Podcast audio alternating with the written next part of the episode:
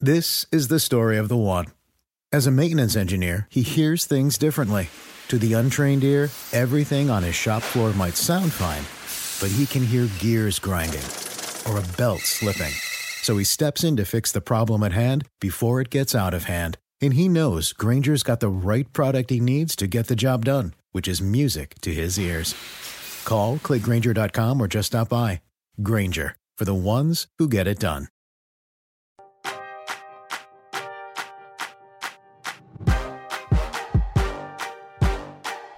Hey everyone, Matt Stroup welcoming you to the Rotoworld Fantasy Basketball Podcast. It is Tuesday, October 13th. The NBA season is officially over. As you may have heard, we're going to be looking back at how the finals wrapped up, some takeaways from some playoff performances, including Jimmy Butler, Bam Adebayo, and others, and some other NBA news on the show today. To do all this, I am joined by Steve Alexander. What's up, Steve? Uh, not a lot. Rest in peace, Joe Morgan, Cincinnati Reds second baseman, broadcaster, passed away.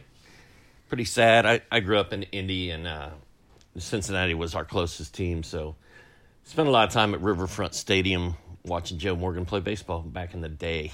One of the voices of Sunday Night Baseball on ESPN for many of us growing up in the 90s, I feel like mainly. Yes. Uh, so just looking at what took place in the finals at the finish, as dramatic as Game Five was, as exciting as that was, Game Six was pretty much the opposite.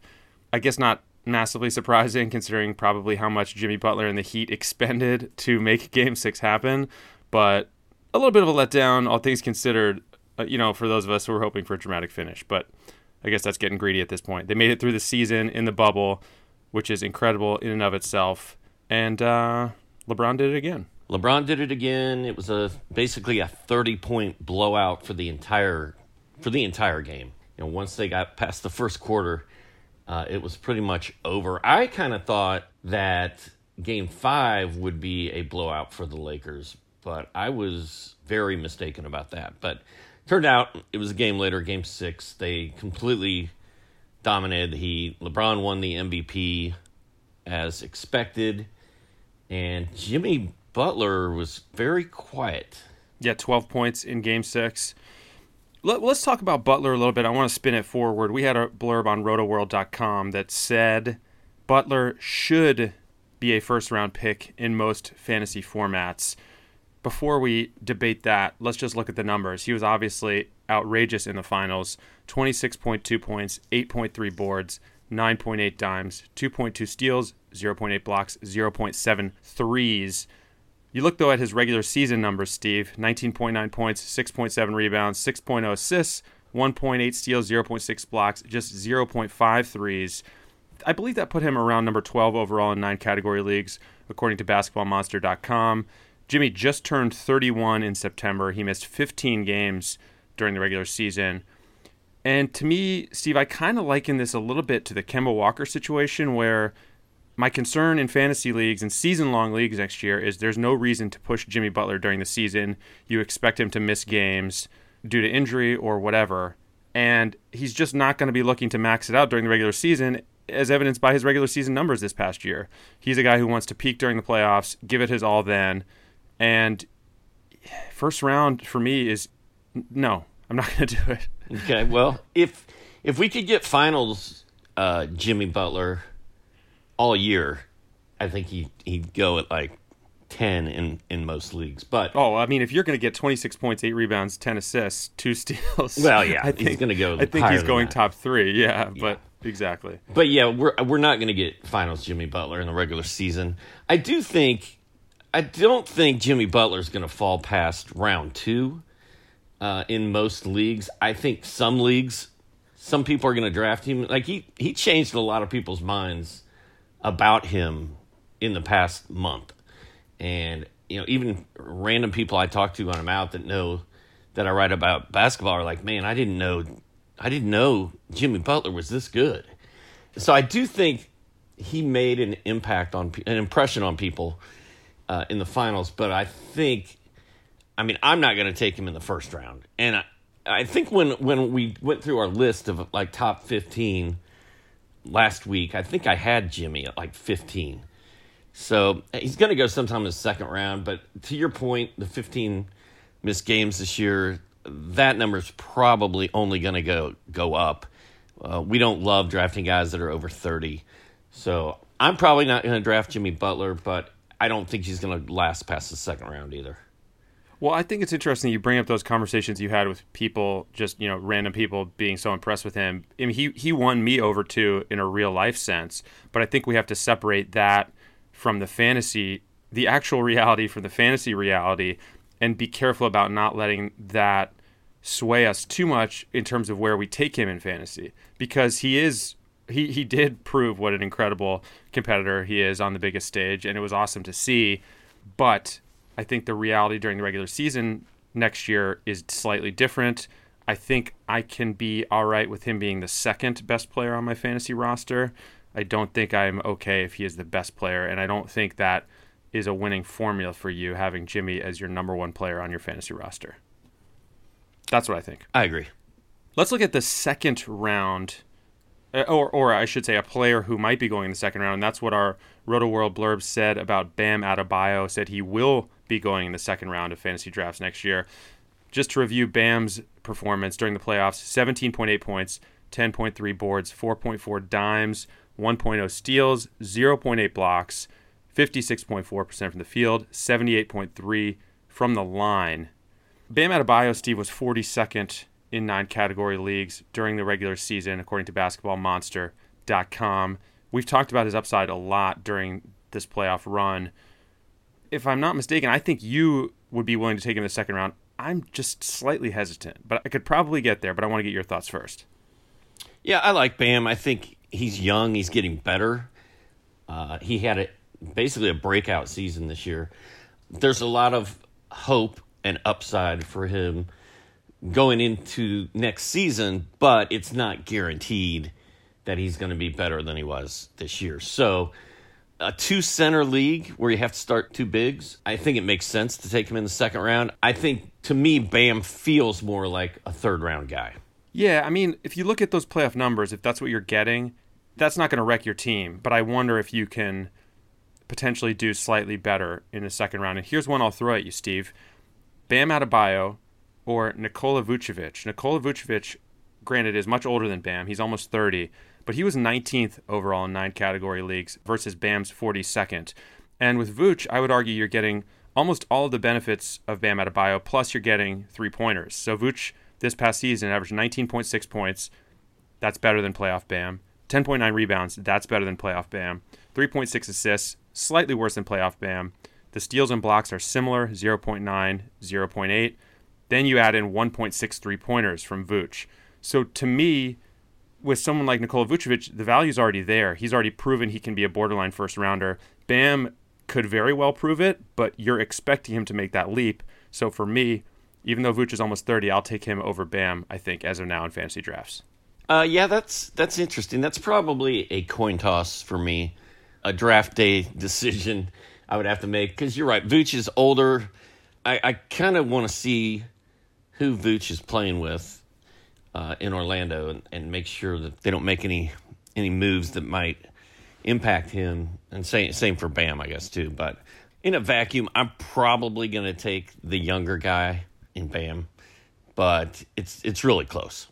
All right, now jumping off another Rotoworld blurb, according to a story from ESPN, Nick Nurse. Raptors coach admitted that Pascal Siakam was off his game in the bubble, saying he wasn't right I just think he lost his bounce. He didn't look as athletic or as strong or as fast.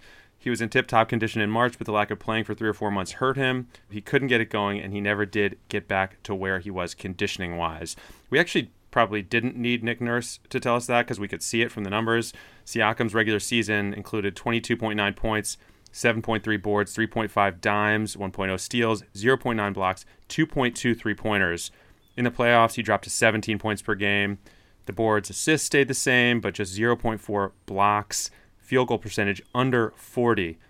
So for the season, Steve, for the regular season, Pascal Siakam was 36th overall in nine category leagues. Bam Adebayo was 42nd. Which guy are you taking first? Hmm. I did not warn you this was coming. Regular season Pascal Siakam was pretty fun. Pre bubble Siakam last year and this year, both the last two seasons, he was felt like a guy that could carry your fantasy team. You know, number two, number two guy. So, I think as of right this second, I would probably take Pascal Siakam. Agreed. And you mentioned pre-bubble Siakam; those numbers are even slightly better than the overall season stats, especially in points, twenty-three point six points per game, and all those other similar. All those other stats were similar to what I mentioned. So yeah, I mean with Siakam again, you're you're getting more points, slightly less rebounds, similar assists, steals, and blocks, and then you're adding in a ton of three pointers versus what Bam Bam got you none, Siakam got you over two per game. So that's the same for me. I'm taking Siakam over Bam, and I don't know, maybe I don't know, Steve, if there are a bunch of listeners out there who disagree with us. I'd be curious to hear, but as of now, that one feels kind of like a no-brainer to me. Do you think Bam's going to start shooting threes next year? I'm just thinking on a jump shot I saw him bank in, I think after the shot clock expired. I know he hits a three here and there. It just doesn't seem like he has effortless three point range at this point, and he's waiting to unveil it in games. I'm gonna get. I'm I'm the ultimate optimist when it comes to thinking big men can start shooting threes in this day and age. I think I'd be surprised if Bam came back and just hit a bunch of them next year. That doesn't really seem like close to being part of his game. But it, honestly, anything can happen during the offseason. And I think it's potentially in his future, but I'm not so sure we're going to see it coming next season. But I have no idea. What do you think? I don't know. Uh, you know, I'm the ultimate pessimist when it comes to big men shooting threes. Learning how to shoot threes overnight, although a, a couple of them have done it over the last couple of years. But yeah, I mean, I think he hits. I think he'll hit more threes next year, but I don't think he'll be anywhere in Pascal Siakam territory. Yeah, so to review for me, I'm taking Siakam or Vooch over Bam, a decision I may wildly regret or possibly change my mind on down the road, but that's where I am as of mid October 2020, when the NBA season would normally be starting, getting ready to start, but is actually ending. uh, Steve, Number four item on our list today Kristaps Porzingis underwent surgery to repair the lateral meniscus tear in his right knee. I'm just going to ask you point blank. You and I reached a point where I think we were feeling much more optimistic about Porzingis after some dominant performances in the bubble. How terrified does this make you on a scale of 1 to 10, 10 being the most terrified, one being completely relaxed when it comes to Porzingis' season long fantasy outlook next year. What number are you at? I'm at like a six. Okay. And and you are wearing you might be wearing a Porzingis jersey right now. I, I mean, mean uh, that's part of the problem. Yeah. Um, you're right. I, I could be draped in Mavericks gear head to toe right now. are you wearing Mavericks socks right now? Just just admit that. Just tell me that. Uh, yes. Are you wearing Dallas Mavericks? Okay. So yeah, you're a six, and that puts me at about an eight. I just can't imagine a scenario. I, uh, I just can't imagine. You know, it was it was going so well for Porzingis in the bubble, and you were starting to believe, man, like look at the upside for this guy in Dallas playing with Luka Doncic. It's finally coming together, and I'm just going to pull up some of these numbers, the pre-playoff numbers in particular in the bubble we're looking at, well, he only played six games, right? But 30 and a half points, 9.5 boards, 2.2 dimes, 0.8 steals, 1.5 blocks, 2.7 threes. Those are first round fantasy numbers. And Porzingis has that kind of ceiling, but it just feels like a terrifying risk to take. I think if somehow he's there in the third, is my third player on my team, I think I'd roll the dice, but anything earlier than that, you can count me out. I was going to say fourth. So maybe okay. maybe I am more at an eight. But I've you know I drafted him last year in the fourth round in a points league, and I don't think I ever regretted it. I, I was angry when I drove all the way down to State Farm Arena to see Porzingis and Luka play basketball, and both of them sat that game out in street clothes for precautionary reasons. So there were times when I was certainly frustrated with Porzingis, but I don't know that I was ever bummed that I drafted him. And like you said, things were going so well for for so long until the end there. But you know, another knee surgery for a guy that's got a history with knee surgeries. It's it's pretty scary. He missed, by my count, 16 games before the shutdown, Steve, this past season, and it feels like you'd have to be signing up for at least that if you're drafting Porzingis. So, along the same lines, we talked about this last week, and Doc Rivers indeed confirmed it. According to the Philly Inquirer, Joel Embiid is expected to be on a load management program of some kind next year. Let's continue with the one to ten point scale, Steve. We, you and I were already, I think, out on drafting Embiid in most cases because of some of these concerns. Does this put you into a scenario where you wouldn't draft Embiid under any circumstances, or is there a point where you could see yourself doing it? And I just asked you to do, do two different things, so take your pick. Yeah, I'm not drafting Joel Embiid because he's going to go in the first or the second round in every single fantasy draft. I'm not taking him in the first or second round. The reason I could end up with Porzingis is I could see Porzingis falling into the fourth or fifth round in some scenarios. Do you really think Embiid's going to go in the first, or do you think this is the year where everyone's like, you know what, I won't take him in the first, so he's going to be more of a consensus second round guy and still be a trap in the second round? I mean, I could see him going 10, 11, or 12 in, in some Yeah. drafts. Uh, I don't think he's. I don't think he's going to go first round in all of them or most of them. But I mean, he's going to be gone by the end of the second round. Is is my point. point, and Yeah. I'm just not. I'm not doing it. like I just said in my previous comment, I think it's a trap. I think you're going to get to a point in the second round where it seems like a good idea. Like, oh my gosh, look at you know, look at the numbers I can get per game from Embiid. It's a trap. Don't do it. that's that's where I am with with Embiid. Turn around. Go back. Go back from whence you came. Although maybe if he's sitting there in the third or fourth round, Steve, you know, I could start to talk myself into it. I, I won't say never, but he's not going to. He'll be gone by then. Well, I mean, it's possible if you know if Rotoworld and some of the other fantasy sites trash him enough and scare enough people away, he could be talked down into the third round, and then you know you get to the thirty fifth pick in your draft and and be sitting there, then you, then you have a decision to make. But It'd be interesting to draft only load management guys, you know, and just see see if you have a dominant. Eh, you can still have a dominant team or a contending team in a season long league. It'd be an Ka- interesting take. Ka- Kawhi Leonard at number one, Kawhi in the first round, no matter what. back him up with Embiid. Embiid in the second round.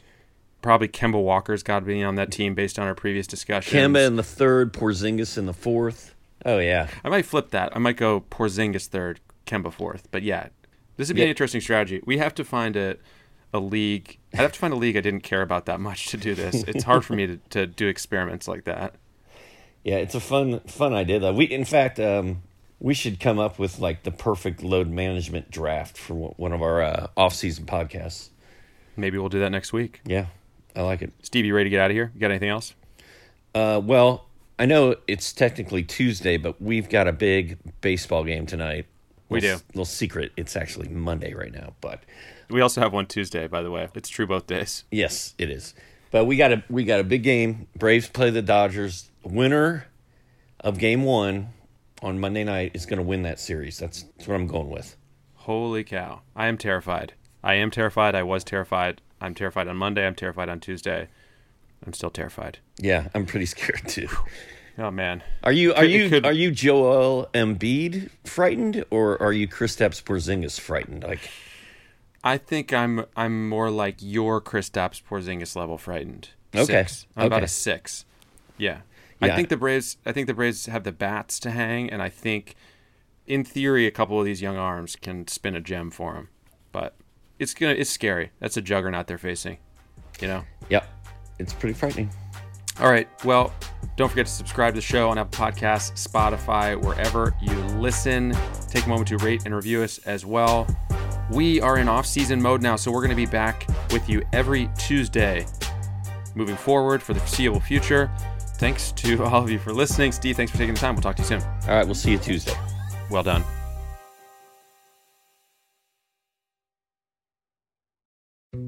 Dietz and Watson's been making meats and cheeses the right way since forever. What's that mean? It means never cutting corners, ever. It means cooking, not processing. It means our Virginia brand ham that's cooked to perfection, then twice baked to layer the flavors. It takes more time, but you can taste the difference.